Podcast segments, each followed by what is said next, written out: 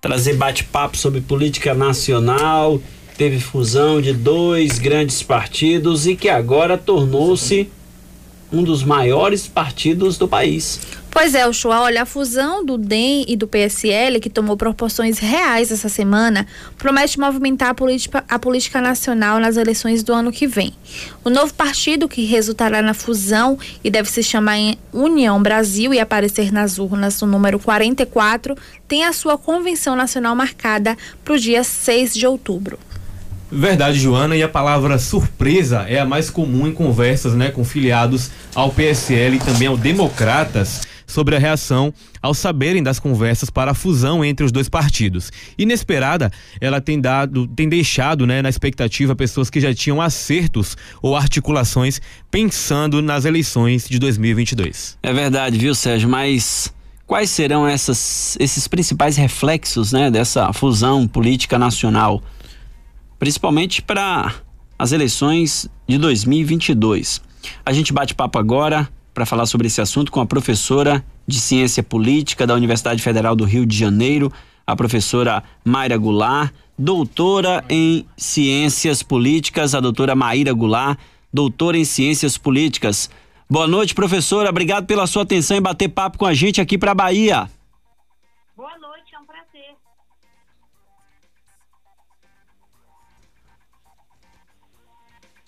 E 30, vamos para esse bate-papo com a professora. Professora, como é que a senhora tem acompanhado, visto, né? Qual vai ser esse motivo, esse principal motivo dessa decisão, dessa fusão desses partidos? Como é que a senhora viu essa fusão, professora?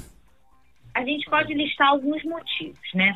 O primeiro, que a meu ver é o principal, é o acesso maior ao fundo eleitoral e fundo partidário. Então, essa é a principal motivação, aumentar o acesso, principalmente do DEM, ao fundo eleitoral e fundo partidário, que é calculado pelo número de congressistas eleitos na última eleição. Então, o acesso a esses recursos está condicionado às bancadas que os partidos têm no Congresso Nacional. Como o PSL é a maior bancada e o DEM não tem mais uma bancada tão expressiva, né, nas últimas eleições, partidos inequivocamente bolsonaristas como o PP e o PL cresceram mais do que o DEM. Então, né, esses partidos que são o DEM é um pouco ambíguo em relação ao bolsonarismo e, de alguma maneira, isso fez com que ele crescesse menos nas últimas eleições. E, se aproximando do PSL, ele vai ter acesso a mais fundos eleitorais, do fundo eleitoral e do fundo partidário. Essa, para mim, é a principal razão. Mas tem uma segunda, que é eleger governadores. Esses partidos acreditam, né, que juntos eles vão ter uma possibilidade de eleger um número maior de governadores, que é outro determinante na distribuição de poder político dentro da estrutura do Estado brasileiro.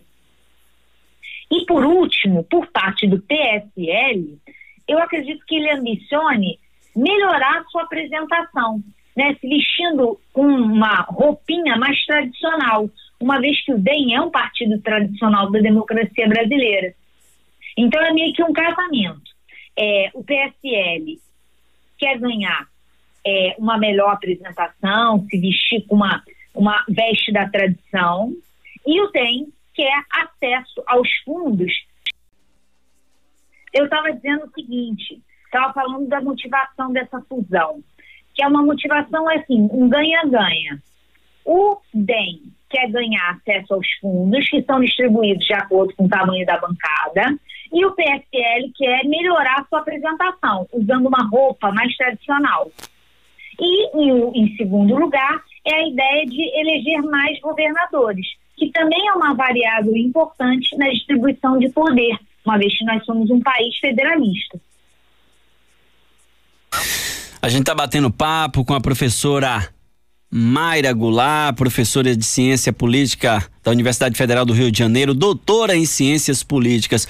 Professora, tratando-se aqui da Bahia, o pré-candidato ao governo aqui do estado, pelo Democratas, que é o presidente, inclusive, nacional do Democratas, o ACM Neto, ex-prefeito de Salvador, até então, ele buscou a todo tempo demonstrar, né, e tem demonstrado isso, que não tem aproximação aí com o presidente Jair Bolsonaro, né? Agora, com a fusão, ele está juntando aí o Democratas ao partido que elegeu o Bolsonaro. A senhora acha que isso pode prejudicar a estratégia, né, do ACM Neto aqui para o governo da Bahia? Tem gente que acha que é positivo, tem gente que acha que é negativo. Como é que a senhora vê essa fusão aí nesse sentido, professora? Olha, a relação do ACM Neto com Bolsonaro é uma das grandes questões da política nacional, um dos grandes mistérios. Por quê? Porque, por um lado, o ACM Neto não pode vestir a camisa do bolsonarismo em um contexto no qual a deterioração das condições de vida das camadas populares é tão acelerada como na Bahia, né? Se vê muito rapidamente como o governo atual, ele vem acompanhado de uma deterioração das condições de vida. Os pobres estão mais pobres, as camadas médias estão mais pobres. E é no Nordeste também, né, na Bahia, em que há uma memória muito viva das melhorias nessas condições de vida durante as administrações do PT.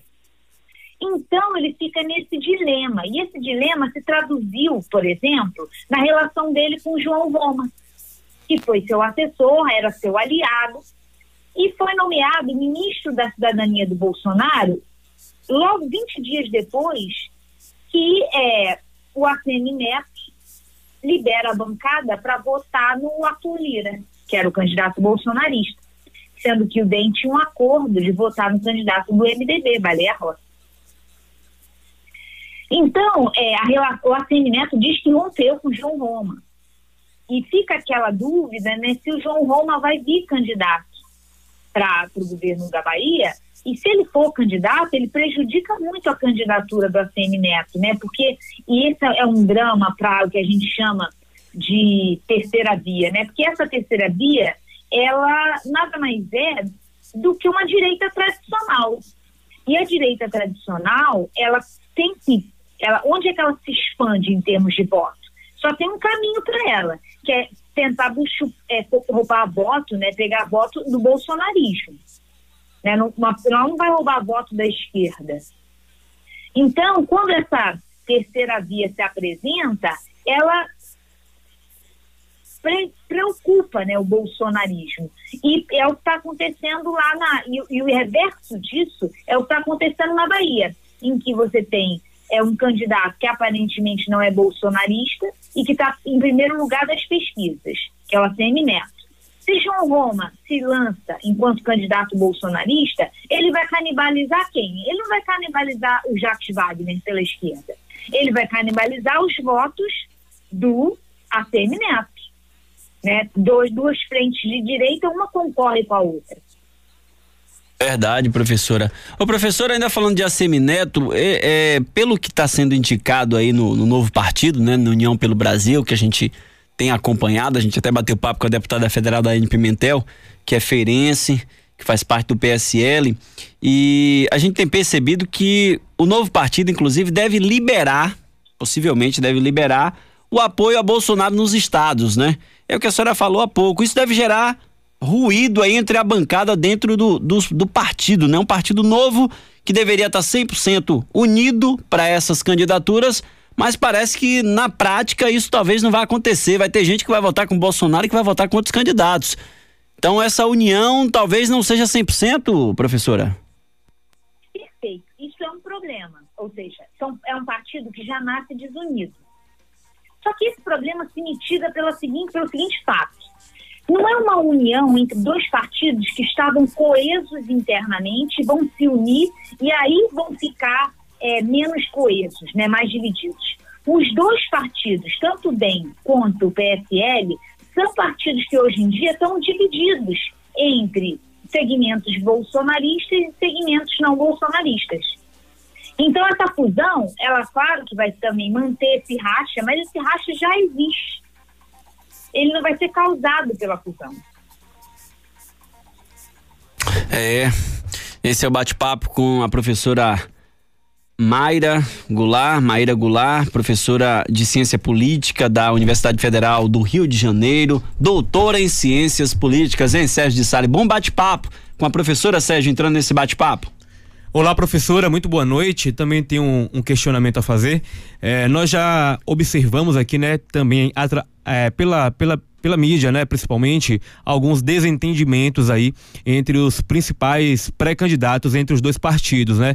Nós temos o Datena pelo PSL e também tínhamos o Mandetta como um dos principais pelo DEM. Inclusive ontem o Datena, ele chegou a afirmar que o Mandetta não serviria nem para a quarta via, né? Então gerando já um desentendimento, um descontentamento ali dele.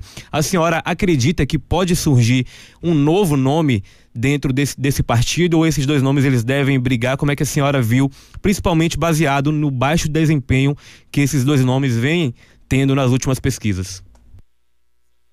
É como eu estava falando com vocês anteriormente. Qual é o problema dessa chamada terceira via ou quarta via? Chame como você quiser. É que ela dificilmente, quando vier capitaneada por alguém da direita tradicional, vai conseguir avançar enquanto o bolsonarismo estiver forte. Porque o espaço de crescimento dessa via é sobre o bolsonarismo. Então é tipo um racha dentro da direita. Direita tradicional e direita bolsonarista. Eles se canibalizam. Por isso esse baixo desempenho. A única chance para esse desempenho melhorar de qualquer terceira via à direita é a inelegibilidade do Bolsonaro, ou se o Bolsonaro não se apresentasse como candidato. E essa é uma possibilidade que, pelo que a gente tá vendo, não deve acontecer, né, professora? Eu quero agradecer, professora, a sua atenção em bater papo com a gente aqui pra Bahia, nesse bom bate-papo. Essa fusão deve mexer muito com a política nacional, ou pelo menos demonstra mexer. Se vai mexer na prática, a gente vai ver daqui para frente, né, professora? Mas é uma fusão que traz um grande partido, União pelo Brasil, e com essa esperança do desempenho, principalmente nos estados, como a senhora falou, né? Vamos ver como é que vai ser na prática, né, professora? Vamos ver, vamos torcer para que contribua pelo menos para reduzir a fragmentação no legislativo. Quero agradecer a sua atenção, viu, professor, e bater papo com a gente aqui pra Bahia. Eu que agradeço, foi um prazer. Prazer nosso, nesse bate-papo com a professora Mayra Goulart, ela que é professora de Ciência da Política na Universidade Federal do Rio de Janeiro, é doutora em Ciências Políticas, falando dessa fusão, hein, que a gente já bateu papo essa semana aqui com a professora, inclusive, Daiane Pimentel, deputada federal, a união do PSL e o Democratas.